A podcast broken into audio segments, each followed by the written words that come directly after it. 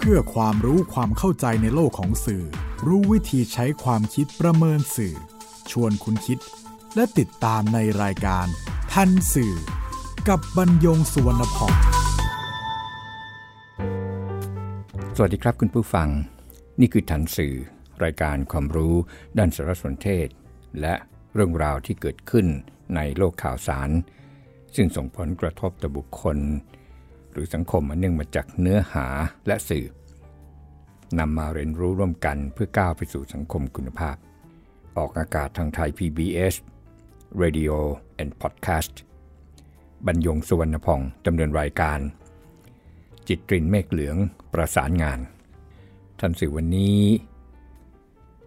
นำเรื่องเปลี่ยนแปลงแบบก้าวร้าว เรียนรู้จากเรดการ์ดมาพูดคุยกับ คุณผู้ฟัง การชุมนุมในนามกลุ่ม เยาวชนปลดแอกและในนามสหภาพ นักเรียน นิสิตนักศึกษาแห่งประเทศไทย ที่พัฒนาชื่อล่าสุดเป็นกลุ่มประชาชนปลดแอกสถานที่ชุมนุม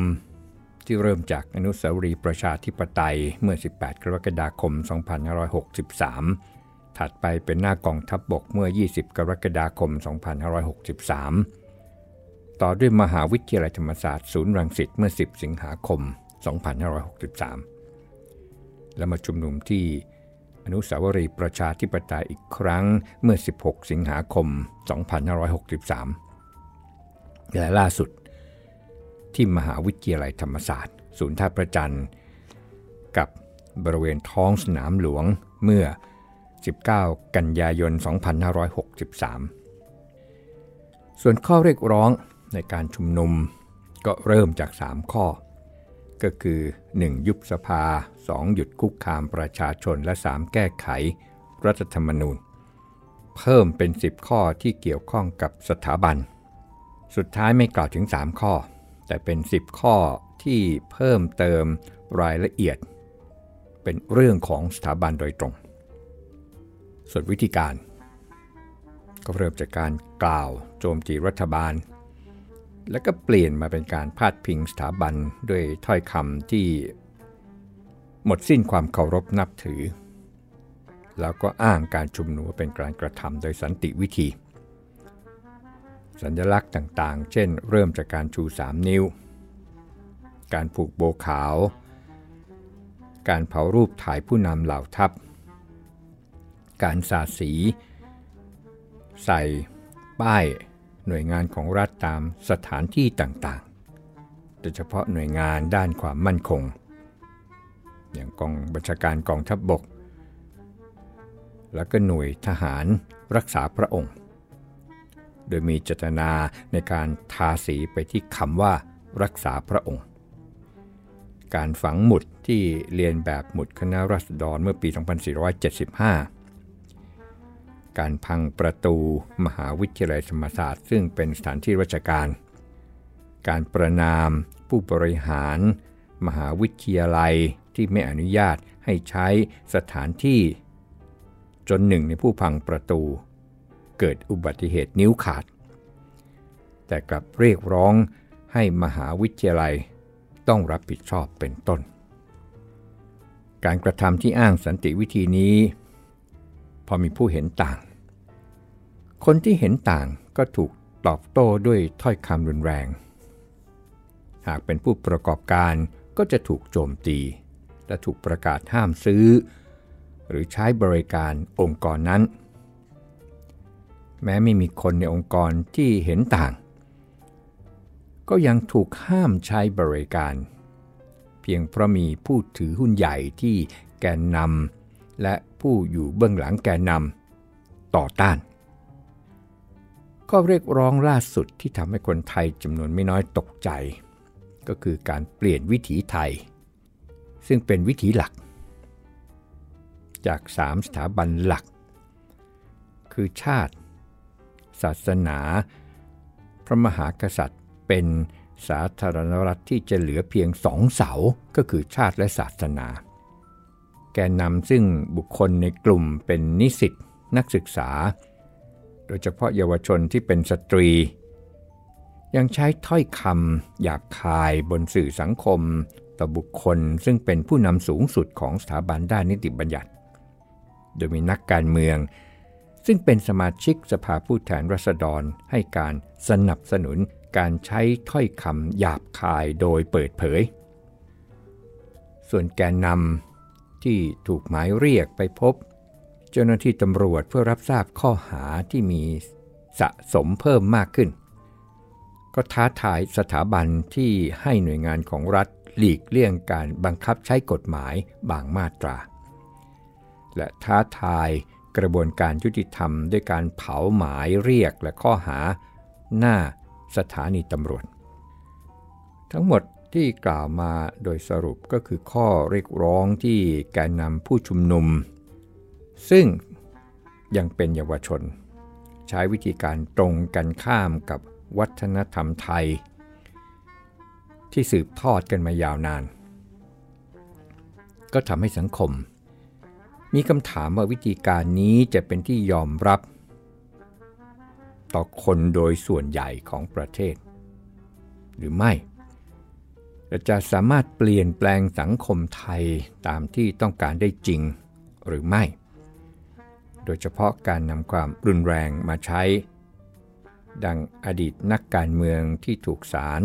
รัฐธรรมนูญวินิจฉัย ให้พ้นสภาพการเป็นสมาชิกสภาผู้แทนรัษฎร ใช้วัฒกรรมผ่านสื่อออนไลน์ว่า สังคมไทยจะเปลี่ยนแปลงได้ ก็ด้วยการปฏิวัติโดยประชาชน ดังเช่นที่เกิดขึ้นในฝรั่งเศสมาแล้ว ครับ กล่าวโดยสรุปก็คือต้องใช้ความรุนแรง แม้ว่าจะต้องเสียเลือดเนื้อเพื่อประชาธิปไตยก็ต้องยอม ก็ต้องทำเมื่อสังคมตั้งคำถามด้วยความสงสัย ว่าการเปลี่ยนแปลง โดยวิธีการที่แกนนำผู้ชุมนุมใช้อยู่ในขณะนี้นั้น จะประสบความสำเร็จหรือไม่ และสุดท้ายผลจะเป็นอย่างไรโดยเฉพาะแกนนำที่เป็นนิสิตนักศึกษาแถวหน้า ที่ต้องรับผลอันเกิดแก่ตนในอนาคตเหล่านี้ จึงนำกรณีศึกษาเรดการ์ดหรือยุวชนแดง หรือหงไว่ปิง ซึ่งเป็นเยาวชนนักปฏิวัติทางวัฒนธรรมของจีนในช่วงปี 2509 ถึง 2519 และผลของการปฏิวัติวัฒนธรรม ที่สุดแล้ว เหล่ายุวชนแดงเป็นอย่างไร มาบอกเล่าให้ได้ทราบกัน อีกสักครู่ครับ คุณกำลังฟังรายการทันสื่อกับบรรยงสุวรรณพ่อง รับจีนภายใต้การนำของเหมาเจ๋อตงเมื่อเดือนพฤษภาคม 2509 ก็ประกาศว่า กระดุมพีกำลังแทรกซึมรัฐบาลและสังคม เพื่อฟื้นฟูทุนนิยมจำเป็นต้องขจัดลัทธิแก้ลัทธิแก้นี่คือ ที่มาจากคำภาษาอังกฤษว่า revisionist หรือ wise นะครับจะเป็น revisionist ให้หมดไปด้วยการปฏิวัติ วัฒนธรรม ภายใต้การโฆษณาชวนเชื่อที่เป็นคำขวัญว่าทำลายโลกเก่า สร้างโลกใหม่ โดยมีคนรุ่นใหม่ ที่เป็นยุวชน เป็นผู้นำในการทำลายโลกเก่า ให้หมดสิ้นไป เพื่อสร้างโลกใหม่ขึ้นมาแทน กลุ่ม Red Guard หรือ ยุวชน แดง ซึ่งเกิดขึ้นจากความเชื่อของคนรุ่นใหม่จึงเติบโตขึ้นอย่างรวดเร็วนำไปสู่การกวาดล้าง ตั้งแต่พนักงงานของรัฐอาวุโส ลงไปจนถึงชาวบ้านในชุมชน ไม่เว้นแม้คนในครอบครัวของตัวเอง ชาวจีนหลายล้านคนถูกเบียดเบียนทรัพย์สินที่สร้างและสะสมด้วยหยาดเหงื่อ จากการใช้ความรุนแรงในการต่อสู้ระหว่างผู้ใช้อำนาจด้วยกัน โดยฝ่ายหนึ่งเนี่ยมียุวชนแดงเป็นเครื่องมือ การกวาดล้างเริ่มขึ้นหลังเหมาเจ๋อตงและหลินเปียวเมื่อ 18 สิงหาคม 2509 จัดชุมนุมใหญ่ ยุวชนแดงจาก ทั่วประเทศณจัตุรัสเทียนอันเหมือน ที่ทยอยเดินทางมาจากที่ต่างๆ มณฑลต่างๆ นับล้านล้าน จากนั้นก็กระจายกันออกไป ปฏิบัติการวัฒนธรรมปฏิวัติ มีกันจากไปปลิว ติดโปสเตอร์ ติดป้ายคำขวัญ ตั้งเวทีโจมตี บุกเข้าไปในวัด ในพิพิธภัณฑ์ทำลายวัตถุโบราณ เผางานศิลปะ งานประพันธ์ บุกค้นบ้านประชาชน บรรดานักปราชญ์ปัญญาชนคนศิลปะก็ถูกจับมาประจานและทรมาน ไม่เว้นแม่นักบวช ความฮึกเหิมของยุวชนแดง ได้รับการสนับสนุนจากเหมาเจ๋อตง เมื่อ 22 สิงหาคม 2509 ที่สั่งห้ามตำรวจขัดขวาง กระบวนการเคลื่อนไหวปฏิวัติของนักศึกษา โดยอ้างพลังบริสุทธิ์ของวัยหนุ่มสาว ผลก็คือ ชาวปักกิ่ง ถูกฆ่าตายถึง 1,700 คน ชาวจีน ถูกบังคับ ทรมานทางจิตใจอย่างรุนแรงให้ฆ่าตัวตายเอง เพื่อพ้นจากความเจ็บปวดเนี่ยถึง 200,000 คน 5 กันยายน 2509พรรคคอมมิวนิสต์ประกาศสนับสนุน ค่าใช้จ่ายทั้งหมดแก่นักศึกษา และอาจารย์ที่จะเข้ามาเคลื่อนไหวในปักกิ่งยุวชนแดงซึ่งเป็นคนในวัยหนุ่มสาวที่ ถูกปลุกฝังความเชื่อทำลายโลกเก่า สร้างโลกใหม่ พร้อมปล่อยอารมณ์รุนแรงต่อผู้เห็นต่าง จึงเป็นหัวหอกของกลุ่ม ปลดปล่อยประชาชนในการยึดทรัพย์สินประชาชน ประจานคนที่เพียงสงสัย ไม่ว่าข้อเท็จจริงเป็นอย่างไร ประเพณีที่ตกทอดกันมาแต่บรรพชน คือโลกเก่า ที่บ่อนทำลายโลกใหม่ เพราะฉะนั้นต้องทำลาย สถานที่สำคัญทางประวัติศาสตร์ วัฒนธรรมและศาสนา ถูกทำลาย กว่าเหมาเจ๋อตงประกาศให้การปฏิวัติวัฒนธรรมสิ้นสุดลงอย่างเป็นทางการในปี 2512 การปฏิวัติวัฒนธรรม ก็นำความเสียหายทั้งทรัพย์สิน ร่างกาย ชีวิต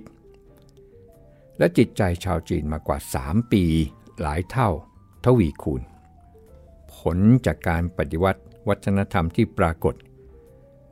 คือสิ่งก่อสร้างต่างๆ ทางวัฒนธรรมของจีนมาแต่โบราณถูกทำลายโครงกระดูกมนุษย์โบราณ หลุมฝังศพ ป้ายวิญญาณบรรพบุรุษ หนังสือที่ไม่ใช่ลัทธิเหมา เครื่องดนตรีโบราณ ศาสนาสถาน วัง กำแพงเมืองจีนบางส่วน รูปปั้นบุคคลที่ประกอบคุณงามความดี งานศิลปะทั้งหลายเสียหายประเมินค่ามิได้ ประการสำคัญที่สุดก็คือ การไม่ไว้วางใจกันระหว่างคนในครอบครัว ระหว่างครอบครัว และระหว่างเพื่อนบ้าน เพราะไม่อาจล่วงรู้ได้เลยว่าใครจะเป็นผู้แจ้งให้ทางการ ว่าละเมิดกฎการปฏิวัติ วัฒนธรรม ไม่ว่าข้อเท็จจริงจะเป็นอย่างไรก็ตาม แต่การที่รัฐบาลเหมาเจ๋อตรงปล่อยให้ยุวชนแดงทำตามอำเภอใจ อนุญาตให้ทำร้ายผู้คนที่ถูกมองว่าเป็นพวกที่ไม่เห็นด้วย จนขบวนการเนี่ยขยายตัวอย่างรวดเร็วเกินกว่าจะควบคุม แม้ประกาศว่า การปฏิวัติวัฒนธรรมนั้นประสบความสำเร็จแล้ว แต่ว่าการประกาศสิ้นสุดที่ว่าเป็นทางการในปี 2012 กลับไม่ได้หยุดยุวชนแดงหรือเรดการ์ด เพราะว่ากระบวนการที่ขยายตัวนี้ก็กลับมาเป็นหนามยอกอกผู้มีอำนาจในรัฐบาล ไม่เพียงเท่านั้น การคุกคามความมั่นคงของประชาชนโดยไร้เหตุผล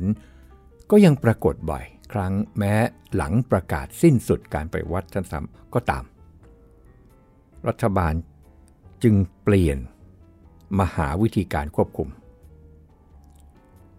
ขณะที่กลุ่มยุวชนแดงเองก็เริ่มขัดแย้งกัน แล้วก็ยังต้องหันมาต่อสู้กับผู้บริหารรัฐบาล อีกด้วย โดยเฉพาะผู้บริหารรัฐบาลซึ่งสูญเสียอำนาจจากยุวชนแดงก่อนหน้า หลายๆ ความกดดันที่ลุมร้อมยุวชนแดง ก็ทำให้อำนาจที่เป็นทางการของยุวชนแดงเนี่ย ถูกลดทอนลงเป็นลำดับ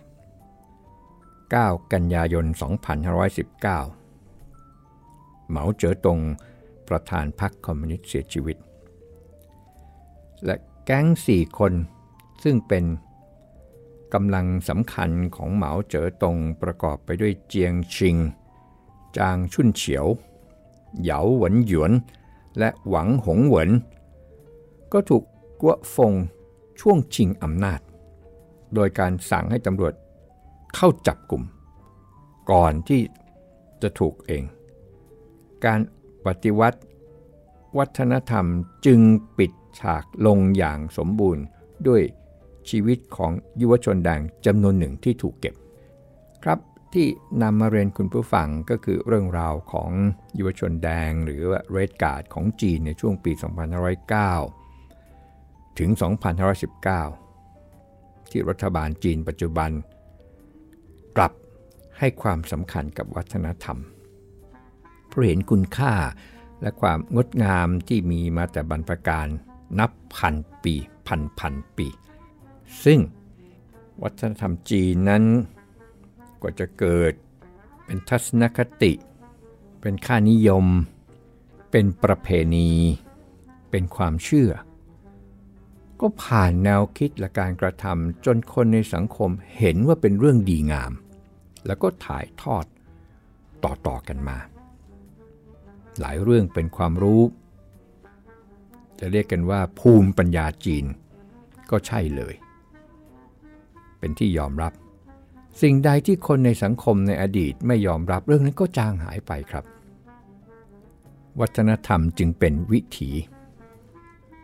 เป็นแบบแผนในการดำเนินชีวิตของคนแต่ละสังคม ทั้งที่เป็นวัฒนธรรมเชิงวัตถุ ก็เกิดจากความคิดสร้างสารรค์ของคนนี่แหละครับ เช่น ศิลปกรรม เช่น ประติมากรรม สถาปัตยกรรม ต่างๆ ทั้งหลายข้าวของเครื่องใช้ประการหนึ่ง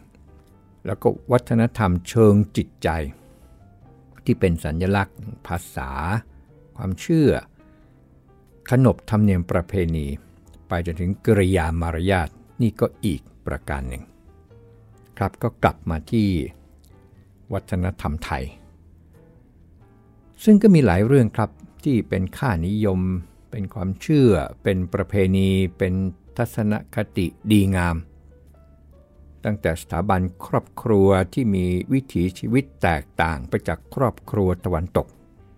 ความอบอุ่นายในครอบครัว ศาสนาซึ่งมีหลักปฏิบัติและข้อห้ามต่างๆ ที่เข้ามาช่วยควบคุมสังคม มีความเชื่อทางสังคมในเรื่องบาปบุญคุณโทษ มีประเพณีที่หลากหลายสืบทอดต่อกันมายาวนาน มีศิลปะที่งดงามไม่ว่าจิตรกรรม ประติมากรรม สถาปัตยกรรม หัตถกรรม ดนตรี และวรรณกรรมเป็นต้น มีพิธีกรรมต่างๆ ที่ทำให้เกิดขนบงดงาม เช่นเรื่องของการสมรส ก็เป็นพิธีกรรมที่นอกจากที่จะประกาศให้สังคมได้รับรู้แล้วก็ยังเป็นเครื่องยึดเหนี่ยวอีกอย่างหนึ่งสำคัญก็คือภาษาที่เป็นสัญลักษณ์โดดเด่นในการติดต่อสื่อสาร ทั้งภาษาพูด ภาษาเขียน รวมทั้งกริยาท่าทางต่างๆ ยกตัวอย่างครับสังคมไทยเนี่ยเวลาพูดกับพ่อแม่ เรียกพ่อว่าพ่อเรียกแม่ว่าแม่ จะคุณพ่อคุณแม่สุดแล้วแต่ พี่ว่าพี่น้องว่าน้อง แทนตัวเองว่าลูก หรือหนูหรือผมหรือชื่อเล่นของตัวเอง ในขณะที่สังคมตะวันตก แม้เรียกพ่อว่า dad หรือแม่ว่า mom แต่เวลาคุยกันก็มีเพียงคำว่า I กับ you ไม่มีคำใดที่แสดงความเป็นพ่อแม่ลูกผูกพัน และเมื่อมีความเห็นที่ไม่ตรงกัน เราก็จะเห็นลูกในสังคมตะวันตกแสดงกริยาท่าทีไม่เคารพต่อบุปการี ตรงกันข้ามกับลูกของสังคมไทยที่จะไม่หรือหลีกเลี่ยงท่าทีก้าวร้าวต่อพ่อแม่ สังคมไทยโดยทั่วไปเช่นกันครับ ที่ใช้ภาษาในการสื่อสารโดยให้เกียรติซึ่งกันและกัน โดยเฉพาะกับคนต่างวัย จะโกรธครึ่งตึงตังก็ไม่กล่าว หรือว่าหลีกเลี่ยงที่จะกล่าวคำหยาบคายถ้าไม่ใช่เพื่อนฝูงที่ทะเลาะเบาแวงโดยเฉพาะการใช้คำหยาบบนสื่อสังคม ยิ่งเป็นผู้หญิงกับคนต่างวัย ต่างสถานะและบทบาททางสังคมด้วยแล้ว ไม่เคยปรากฏมาก่อนเลย แต่ก็เกิดขึ้นแล้วกับเยาวชนไทยในสถานะนักศึกษา แล้วก็ยังเป็นผู้หญิงที่ตำหนิผู้นำสูงสุดทางนิติบัญญัติ ซึ่งมีหน้าที่ในการควบคุมการประชุมสมาชิกรัฐสภา ในเรื่องการแก้ไขรัฐธรรมนูญ ไม่ใช่ผู้ออกความคิดเห็นใด ๆ ให้แก้หรือไม่แก้รัฐธรรมนูญตำหนิแล้วก็จะใช้คำว่าด่าด้วยอวัยวะเพศชาย ก็ทำให้สังคมเกิดความรู้สึกช็อกไปกับเรื่องที่เกิดขึ้น แล้วก็ตกใจ เมื่อมีสมาชิกสภาผู้แทนสตรีฝ่ายค้านให้การสนับสนุนในการกระทำของนักศึกษาหญิงผู้นี้ เหมือนกันอย่างไรกับเรดการ์ดหรือยุวชนแดง เอาที่เอาที่ต่างกันก่อน ต่างกันก็คือว่าเรดการ์ดนั้นฆ่าทำลาย ทุกอย่างที่ทำ แต่ที่เหมือนกันอยู่ประการหนึ่งก็คือ เรื่องของการแสดงออกทางวัฒนธรรม ซึ่งตรงเนี้ยแม้การต่อสู้เรียกร้องของกลุ่มเยาวชนปลดแอกที่เปลี่ยนประชาเป็นประชาชนปลดแอกยังไม่ได้ลงมือใช้ความรุนแรง แต่วิธีการก็ถูกมองว่าเป็นความรุนแรงในรูปแบบของความก้าวร้าว โดยเฉพาะเป้าหมายในการเปลี่ยนแปลงที่ได้รับข้อมูล มาจากอดีตนักการเมืองที่สารรัฐนูญวินิจฉัยให้พ้นสภาพการเป็นสมาชิกสภาผู้แทนราษฎรว่า ประชาธิปไตยจะเกิดขึ้นในไทยได้ต้องยอมเสียเลือดเนื้อ เช่นเดียวกันกับที่ได้เกิดขึ้นในฝรั่งเศส แต่สิ่งที่อดีตนักวิชาการและอดีตนักการเมืองไม่ได้กล่าวถึงก็คือบริบทในฝรั่งเศส กับบริบทในไทยนั้นต่างกัน ฝรั่งเศสเกิดจากการที่ประชาชนถูกกระทำย่ำยีโดยกษัตริย์ของตน การปฏิวัติจึงเกิดขึ้นเมื่อเดือนกันยายน 2335 ก็ปลายสมัยรัชกาลที่1นะครับ ซึ่งของเรานั้นทรงสร้างบ้านแปลงเมืองหลังสงครามก้าวทัพหมดไป ส่วนฝรั่งเศสนั้นพระเจ้าหลุยส์ที่ 16 ถูกประหารชีวิตในปีถัดมาครับ แล้วก็มีการสถาปนาเป็นสาธารณรัฐนี่คือความต่างกัน การเปลี่ยนแปลงที่บอกว่าต้องเสียเลือดเนื้อ เพื่อให้ได้มาซึ่งประชาธิปไตย ในบริบทของไทยจึงถูกตั้งคำถามว่าทำไมต้องเสียเลือดเนื้อ และมีเหตุปัจจัยใดที่ทำให้ต้องเสียเลือดเนื้อครับ สรุปวิธีการที่ผ่านมาของแกนนำที่ต้องการเปลี่ยนแปลงด้วยความก้าวร้าว หยาบคายตำหนิหรือกลดา โดยไม่มีข้อเสนอแนะด้วยเหตุผลใด ๆ แม้ได้ใจคนกลุ่มหนึ่งโดยเฉพาะคนในวัยเดียวกันหรือใกล้เคียงกัน แต่ขึ้นชื่อว่าคนไม่ว่าวัยใดเพศใด ที่สุดแล้วเนี่ยก็จะเห็นได้สัมผัสได้ ด้วยวิจารณญาณของตนว่าสิ่งใดชอบหรือไม่ชอบ ปัญหาที่แท้